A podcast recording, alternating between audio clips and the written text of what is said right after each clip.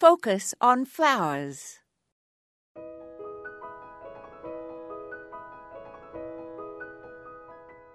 The leaves and rhizomes of Saponaria officinalis can be boiled in water to make a soapy lather. So the common name of this plant include soapwort, latherwort, lady's washbowl, and bouncing bet, which is said to refer to an overweight washerwoman walking. The early American colonists brought this plant from England and used it as soap of all kinds for cleaning. The Pennsylvania Dutch even used it for their foam on their beer.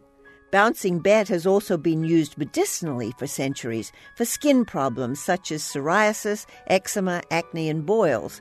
However, modern pharmacists and most herbalists do not value it as a medicine nowadays, except as a mild astringent.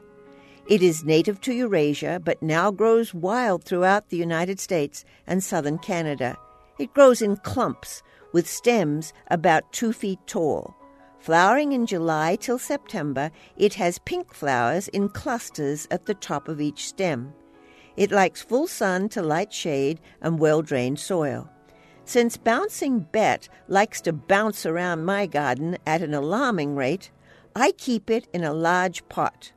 I advise you to be careful of its spreading if you don't have much space for assertive plants, too. This is Moya Andrews, and today we focused on Bouncing Bet. I'd love to see photos of your gardens. Visit our website, focusonflowers.org, and scroll down to the bottom of the page.